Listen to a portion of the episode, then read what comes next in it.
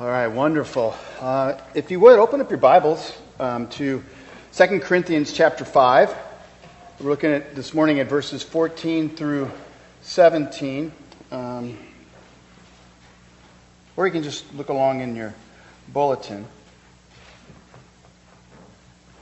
But today we're in our second sermon in a series uh, that is titled simply New.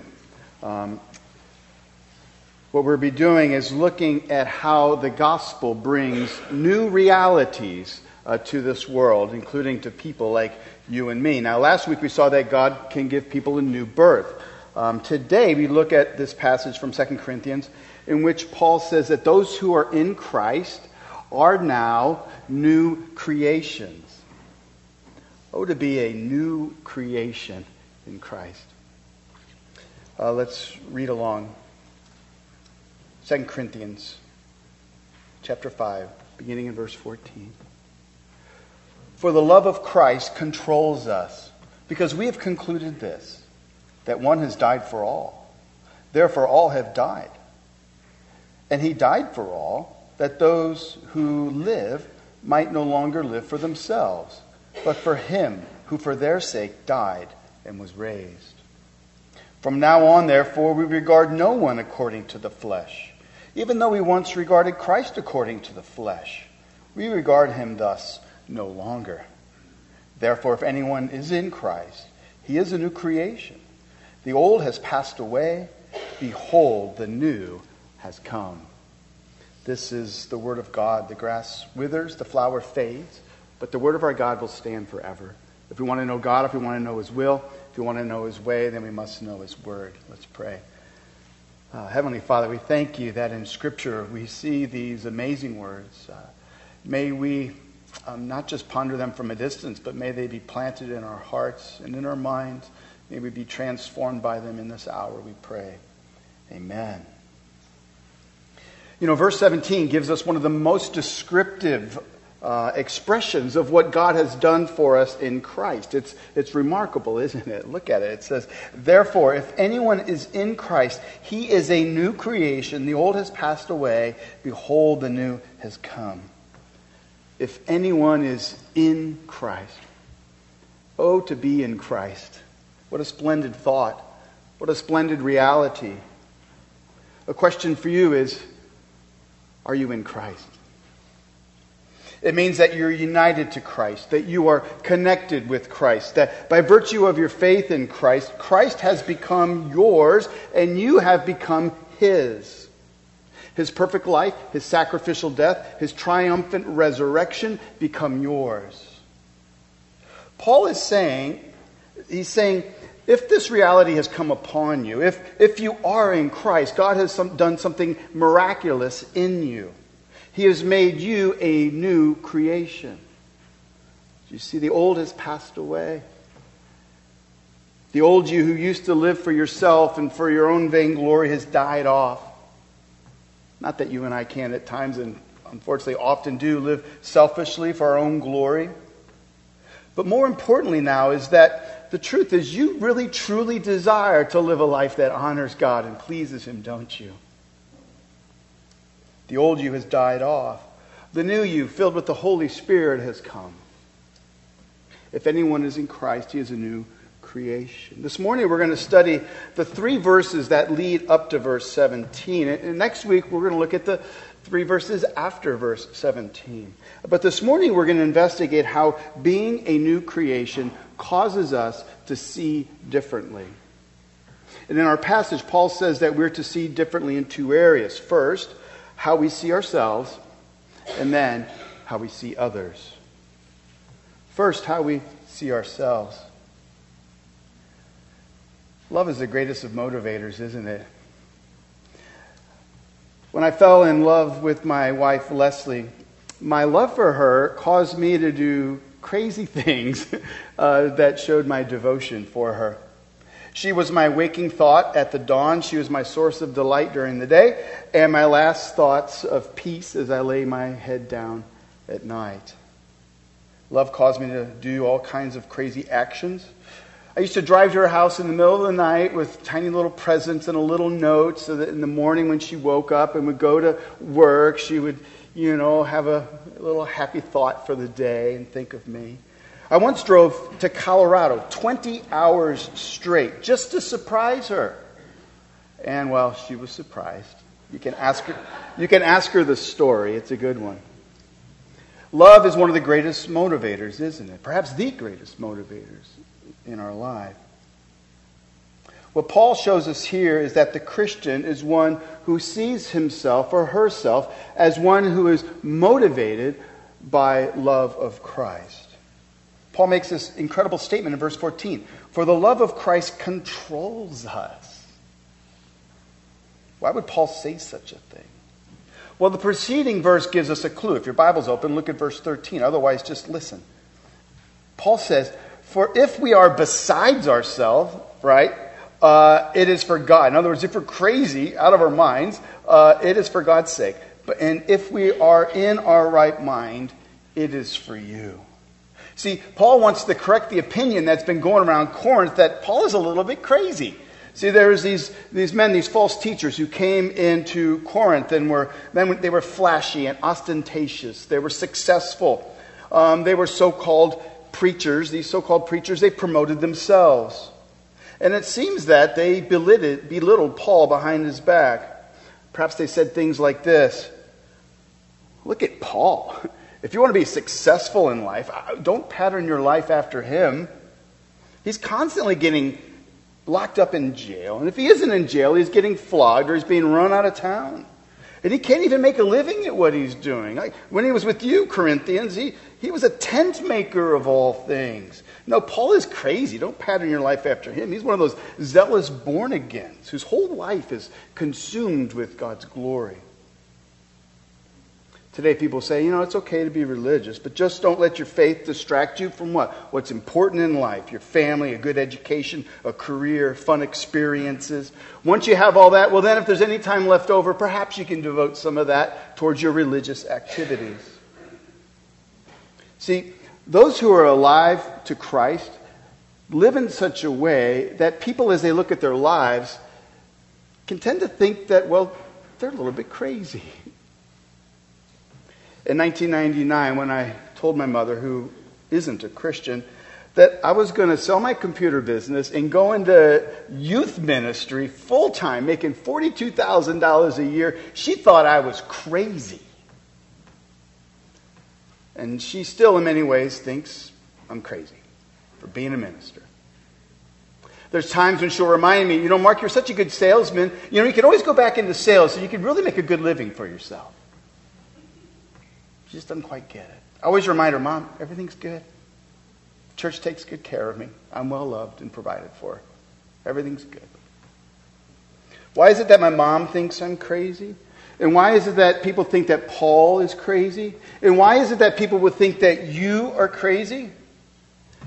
It's because they have not experienced the transforming power of the love of Christ in their lives. They haven't experienced the transformation that you have. They haven't had their, their hearts filled with love and joy for what Christ has done for them. Uh, they haven't found that new affection that causes them to say and do things that seem crazy to the watching world. In verse 14, Paul says that, that the love of Christ is now the overall motivation for our new lives. The, Paul says the love of Christ controls us. Now, he's not saying that, that the love of Christ controls us in like a mechanical way, like we're puppets, you know, okay, the love of Christ wants me to go over here, right? Um, no, not at all. What Paul is saying is this the fact that Christ loves us causes us to do what we do. We want to be led by Christ. We want to go where he wills us to go. We want to do what he would have us do. And just like Jesus was mocked and ridiculed, guess what? So to us. Paul wanted this church in Corinth to grow and to mature in the gospel. Stop looking at the externalities of things. Understand why I live the way I do, says Paul. It's not because I'm crazy, it's because I'm loved in a crazy way by my Savior who lived and died for me. Paul wants his church to mature.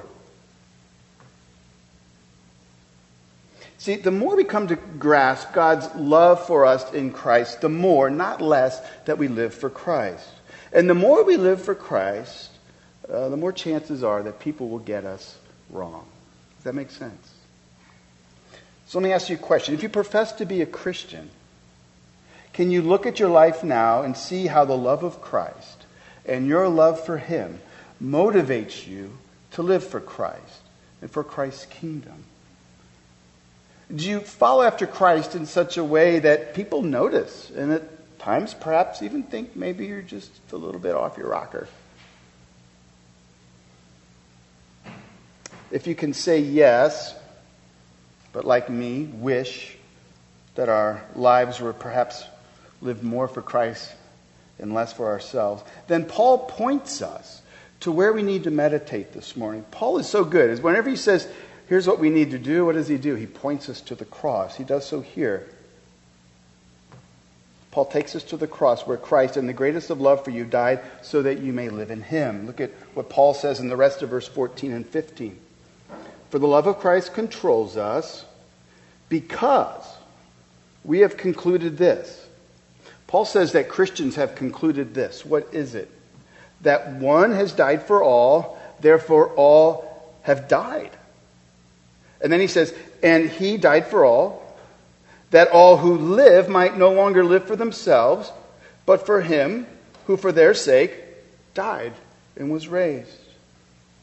When Paul says that one has died for all, who's he speaking of? Well, Christ, of course. The one is Jesus Christ. He died. The pronoun all refers to all who have come to trust in Christ. What Paul is pointing us to here is what? It's Jesus' substitutionary atonement. Jesus lived the life you should have lived. He died the death that you should have died, so that by trusting in him, his death um, does a real reality in life of all who trust in him. Our sins are placed on Christ and taken away and cleansed. Christ has suffer, uh, substituted himself for us, he atones for us.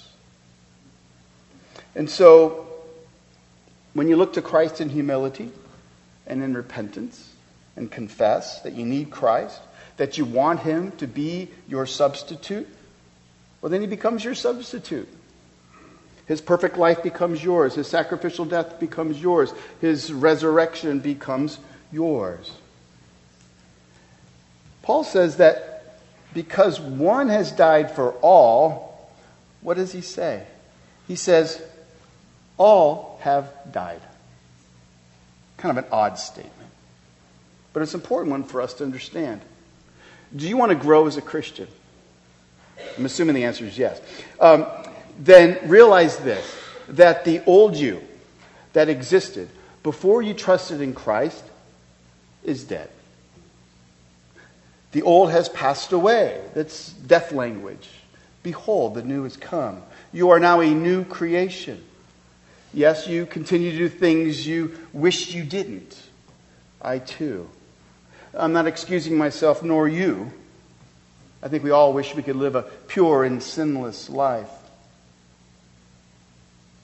But understand this that desire that you have to live a life of moral purity and sacrifice and love for God and love for others. This is a telltale sign that you are what? A new creation. See, an unregenerate person just doesn't think that way.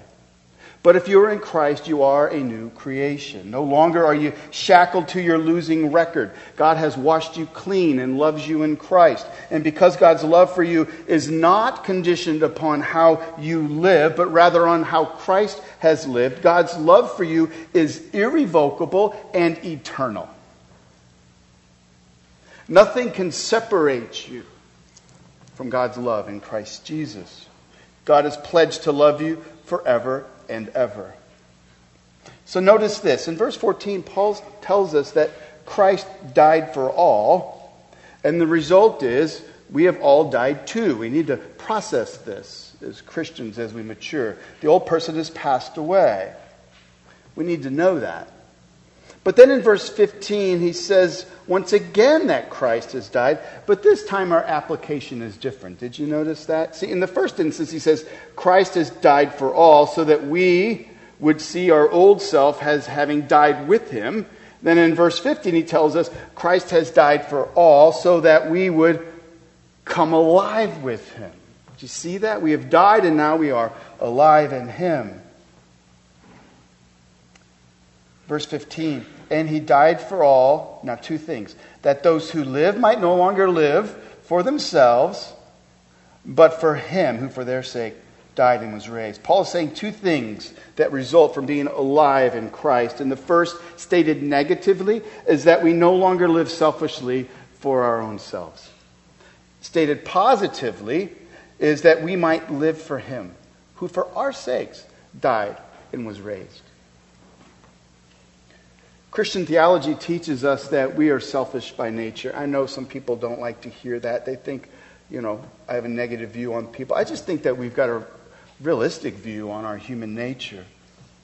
Uh, but you don't have to read a systematic theology book to come to the conclusion that we're born selfish. If you disagree with me, just, just ask yourself this question Do young children naturally share?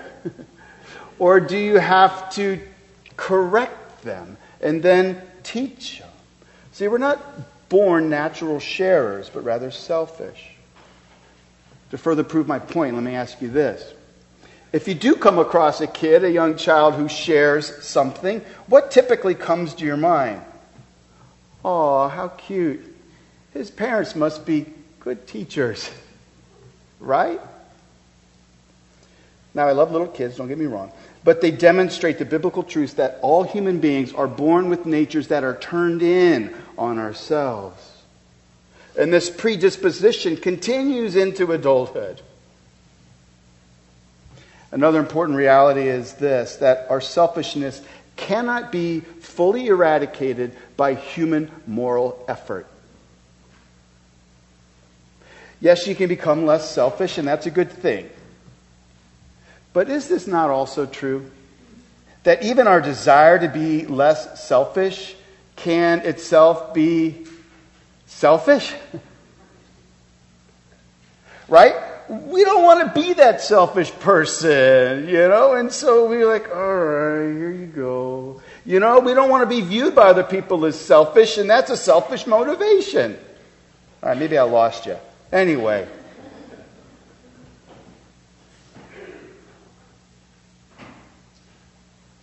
Paul says that Christ died for us that we might no longer live selfish, empty lives for our own glory. And then he instructs us in the positive. He says in verse 15, and he died for, for all, that those who might live might no longer live for themselves, but what? Live for him who for their sake died and was raised. Christian lives are lived for the sake of Christ, who died for us and was raised for us. Just as Jesus died for our sin, he was raised to new life so that our new lives would be found wrapped up in his. Jesus is alive, my friends. He's on the move. Um, he is active in this world.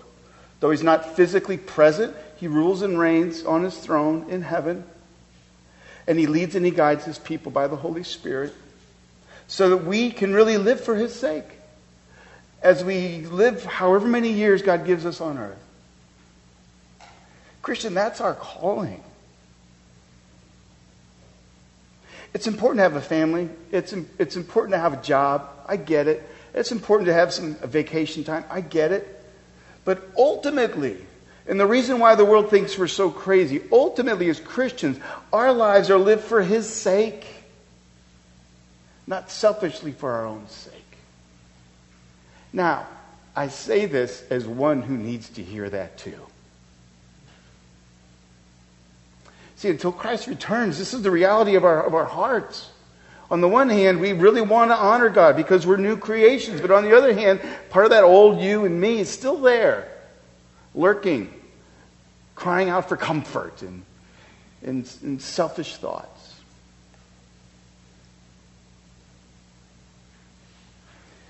The Christian church in Corinth had doubts about Paul. Paul says the reasons others might think I'm out of my mind is because I love Christ so much that I don't live like most people. Every waking moment, I'm seeking to know Christ more and more, to make him known to others more and more. I follow Christ wherever his Spirit leads me. While others seek safe, comfortable lives, I follow Christ into trials and hardships. How about you? The church in Corinth needed to mature. They need to be reminded that because they are new creations, they are to see themselves in new ways. They have died in Christ. Now they're alive in Christ. Therefore, they, may, they must have new eyes to live in a new way. And so to us. You know, the modern church in America needs to take this to heart. And not just the church in America, but how about Grace Church? How about us? What if Grace Church just lived 10% less for ourselves and 10% more for Christ? Think of the impact that we would have in the lives of the people around us. Think of the joys that we would experience as we are led by the Holy Spirit into amazing works that God does through us. And yes, think of the people who might just think we're out of our minds. There's a reason that our church's motto is alive in Christ. That's our motto. Because God has made us alive in Christ. And now we're being new creations that have been made to live out this new aliveness in Christ. So may we do that together. May we encourage one another. May we challenge one another to live less for self and more for Christ. I think that's a healthy goal. Christ died and came alive so that we might die to self and come alive to Christ and be led by his love. We also see now that this being made as a new creation not only causes us to see ourselves differently and how we live for Christ, but also changes how we see others differently. You know, this our youth group is on a trip right now. Uh, Leslie, my wife's leading them, and uh, Nate Burns and Melissa Pombo are up there leading them as well. And uh, um, so they're, they're up on this trip. It's called The Great Escape. And every year our kids go on it. 250 kids from our presbytery go to upstate New York to this, uh, this re- Christian retreats. And, and every year there's a really wonderful Christian speaker. And uh, one year it was me. Uh, well, maybe I wasn't so wonderful. And I decided to pull a trick on the campers. Check this out. I let my beard grow out all scruffy. You're laughing, you remember. and I put on this wig that made me look like I was messed up. I mean, I had this, I, I would dress like a, a hillbilly, like a, a, swamp logger or something. I don't know. I looked so scary. I was in camo. And um, the first night, it's so cold out of this outside the auditorium. I was standing out there as all the kids came by, including the leaders. And you should have seen the looks on their faces when they saw me. They would like, avoid me and stuff. And they were just looking like, what the heck's going on here? I'm glad I'm surrounded by lots of people. This guy looks scary. And um, there was even one kid who was walking up and he had a, steaming hot slice of pizza. And he was walking up, haven't even taken a bite of it yet. He's walking up. And as he's like five feet away from me, I look at him with these hungry eyes and I said, Could you share the slice with me? And no joke, he looked at me, took one bite, and dropped it in the trash can and walked on by. Oh my gosh, were they in for a surprise? 20 minutes later, with this big ruckus, I stumble up and collapse on stage, and it's there that they find out that this person that everyone avoided like a plague was the distinguished speaker. and you know, I'm not one to shy away from calling people out. I pointed to the kid and I said, and you wouldn't share your slice of pizza with me. And he was like, oh my gosh. anyway, I patted him on the back later and said, hey, it's okay, dude. Uh, it was just cheese only. I like pepperoni. Um, I mentioned that in light uh, to highlight what Paul's telling us in verse 16. Because we're a new creation, we must no longer see people with our old eyes. God has given us new eyes to see people the way that Christ sees people. And how does Christ see people? Christ does not just look at the outside. Christ just doesn't focus upon the temporal. No, he sees the whole person from an eternal perspective. And so too must we. Look at verse 16. Paul writes, From now on, Christian, from now on, therefore, we regard n- no one according to the flesh. Even though we once regarded even Christ according to the flesh, but we regard him thus no longer. Paul is saying when you come to see Jesus for who he is, you come to see people through the cross, and you start to look at them as the whole person from an eternal perspective instead of our tendency to prejudge people and to lump them into categories and tribes and either affirm them or, or berate them. See the stuff that shows up on social media. It's horrendous. It's horrible, the stuff people say. How you see Jesus determines how you see others. Paul says, We once regarded Christ according to the flesh. Now, when Paul uses the word flesh, he often is referring to that fallen human nature that, that we're born with. Flesh is that old nature that wants nothing to do with God or his holiness. In Galatians, Paul says the flesh fights within the Christian against the Holy Spirit to cause Christians to do things that um, we don't want to do. Flesh is that nature within people that is full of pride. Sinful flesh is the reason people live rebellious lives against God. And it's in our passage here. Paul says that there is a way of regarding others that is according to the flesh. Simply put, this means that we view people from an earthly or worldly perspective. And it's true, I don't know about you, but that tends to be my default way of looking at people even after walking with Christ for all these years? Do we not tend to prejudge people in superficial ways? We tend to like people who shop where we shop and who value what we value. We like people who affirm our views while we marginalize those who don't conform to our tribe's values or beliefs. We hear that someone voted for Trump, and we either consider them a racist or a hero, depending on our own views of President Trump. At dinner parties, we quickly avoid kind of those weird people that, you know, you're like, well, I don't think this guy can benefit me in any way, you know. I'm not the only one, right? Okay. Uh, but then you know, we find this, oh, this guy's, this guy's sharp, or he's got a company, he's uh, something about her, or they've got, a, they've, got a, you know, they've, they've got a place down in the Cayman Islands, and they invite people. Maybe we should become friends with them, right? Isn't that kind of how we tend to evaluate people? On superficial things. Paul says that when we look at people this way, we are looking at them according to the flesh. What does he mean? Why is it important?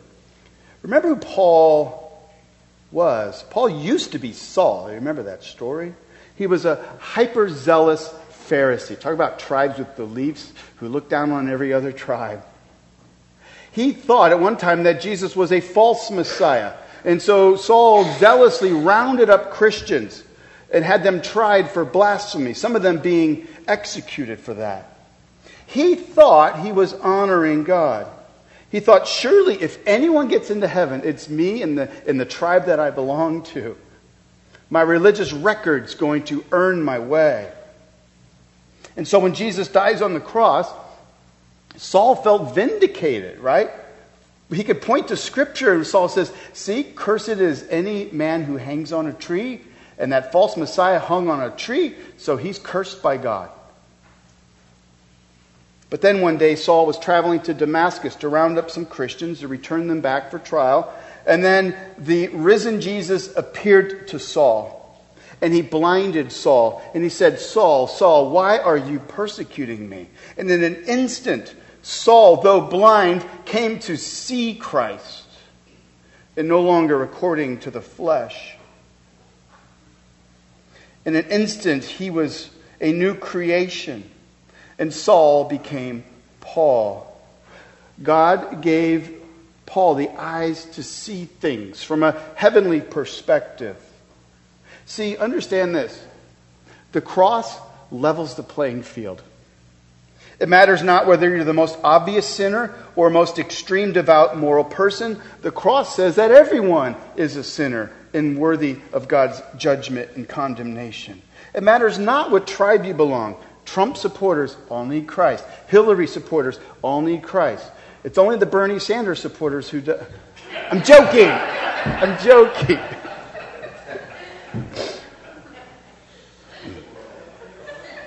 Until we see Christ, no longer according to the flesh. We, come on, listen, we will think that our tribe is exempt from the cross. We're the good ones. We're the faithful ones. We're the tolerant ones. We're the fill in the blank. We're not like those people. The cross says everyone is deserving of judgment. But the cross also declares that everyone and anyone, regardless of background or status, can have redemption in Christ. Understand how this radically changed Paul's understanding and view of others. When he was Saul, he believed that only his select tribe of the Jews would experience God's favor. But now, as Paul, he's able to write in Galatians 3, he's able to write, there is what? Neither Jew nor Greek. There is neither slave nor free. What? There is no male and female for you are all one in Christ Jesus. The cross levels the playing field. And when we, when, we look to the cross, it allows us to, to, to stop considering other people according to the flesh. Jesus gave Paul new sight. He is now no longer uh, a prejudger of people's souls.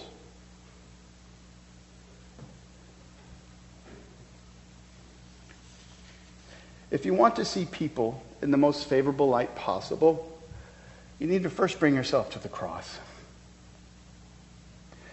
First, see for yourself that you rightly stand condemned. For your selfishness, your pridefulness, your faithlessness, fill in the blank, whatever it is. See your need for the cross before you see others. Throw yourself upon Christ who died for you, that you may live. You will then find what? That you are now a new creation. The old is gone, the new has come.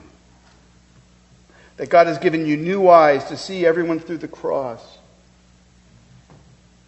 We begin to see them either as someone who knows not Christ. That's how we're to see people. Okay, this person knows not Christ. Therefore, I need to be loving and merciful and forgiving. Or we look at people and we say, this person does know Christ. Therefore, we need to be loving and merciful and forgiving. Right? Either way, the, the cross gives us eyes of humility that see people no longer from a temporal, earthly perspective, but from a heavenly, um, eternal perspective. Now for some quick applications. All right. Sometimes we have friends or coworkers or family members that are just nice people. Right? They're good people. We say, oh, he's the salt of the earth, you know. Um, good people, fun to be around. But we can tend to regard them according to the flesh.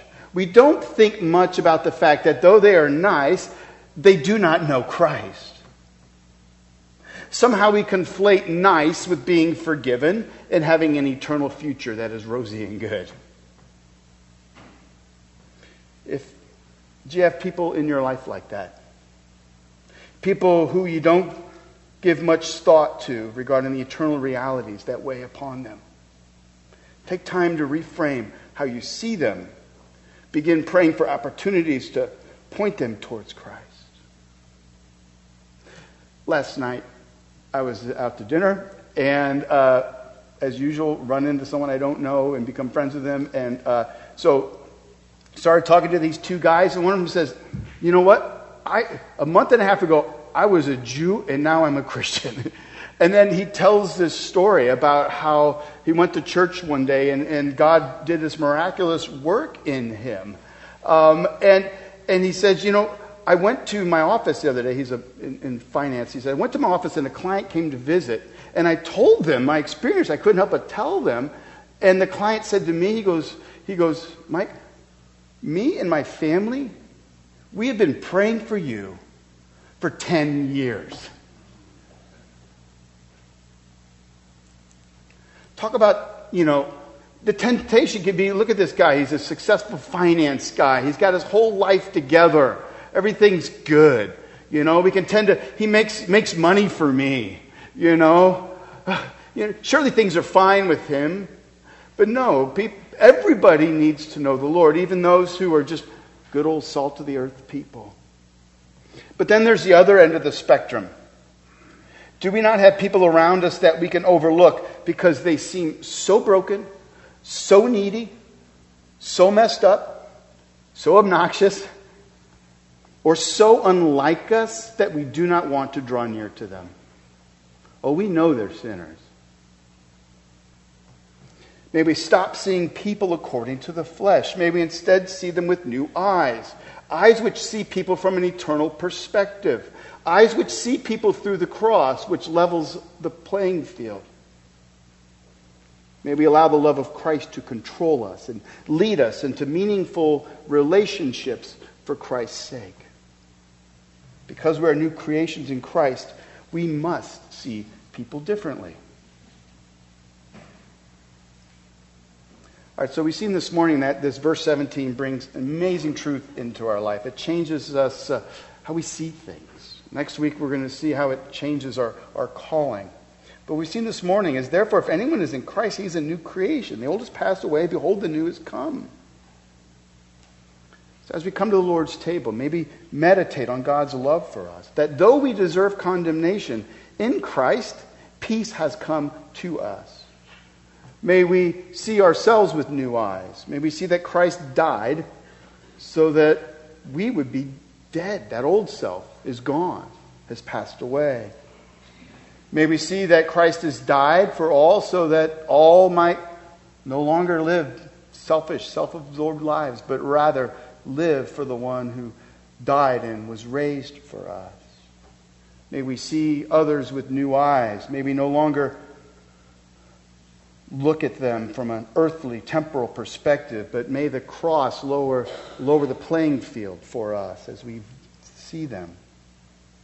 And may we see past outward appearances so that we may care for people's souls like Jesus would.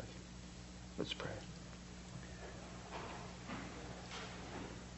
Father, we're thankful that in your power, by your Spirit, you have inscripturated these words uh, for all eternity, that your people may know more fully what you have done for us. We are in Christ. We are not the same. Something radical has taken place. The old us, it's, it's dead. May we be dead to that old person. May we instead now be alive in Christ.